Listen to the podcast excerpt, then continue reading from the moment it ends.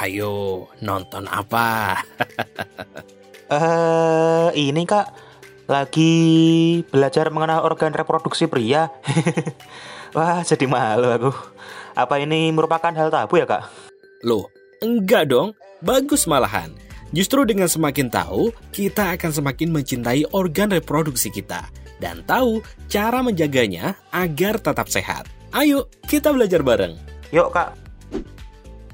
Nah, kita bahas organ reproduksi pria ya mulai bagian luar, yaitu penis.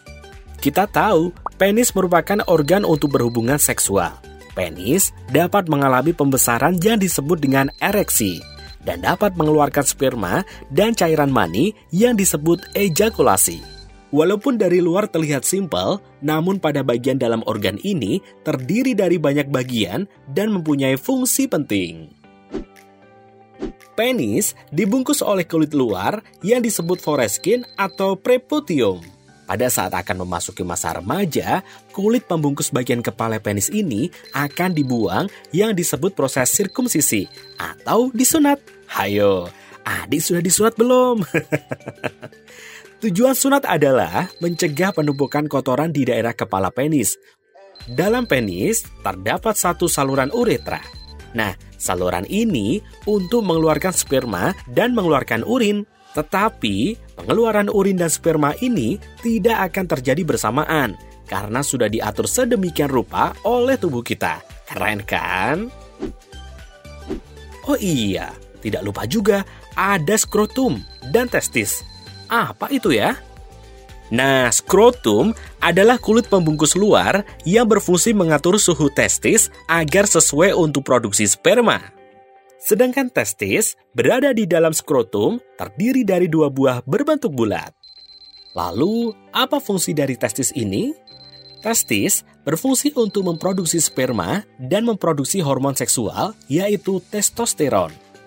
Produksi sperma dimulai saat masa pubertas, biasanya di kisaran usia 11 hingga 15 tahun. Hormon seksual ini berfungsi untuk memberikan ciri-ciri sekunder pada laki-laki. Misalnya, tubuhnya lebih kekar, dada bidang, tumbuh rambut berupa kumis atau jenggot, dan tumbuh jakun.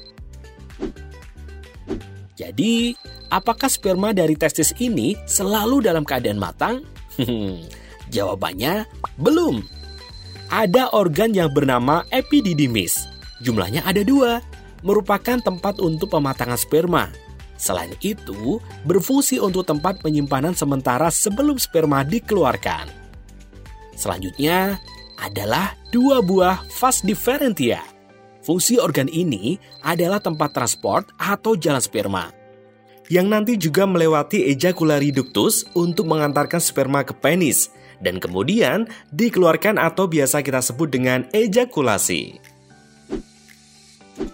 Eh, yang terakhir nih, ada tiga kelenjar dalam sistem reproduksi laki-laki loh. Ada dua buah seminal vesicles yang fungsinya untuk menghasilkan energi bagi sperma agar pergerakannya baik dan satu buah kelenjar prostat yang fungsinya menghasilkan cairan dan membantu sperma tetap bertahan pada pH asam pada cairan vagina serta dua buah bulbus uretral atau Cowper glands yang fungsinya menghasilkan cairan yang berperan sebagai pelumas pada saat melakukan hubungan seksual. Wah, sangat menarik ya untuk disimak. Ternyata organ reproduksi kita sangatlah kompleks dan penting untuk dijaga kesehatannya. Lalu, bagaimana cara menjaga kesehatan organ reproduksi kita? Simak di video selanjutnya ya.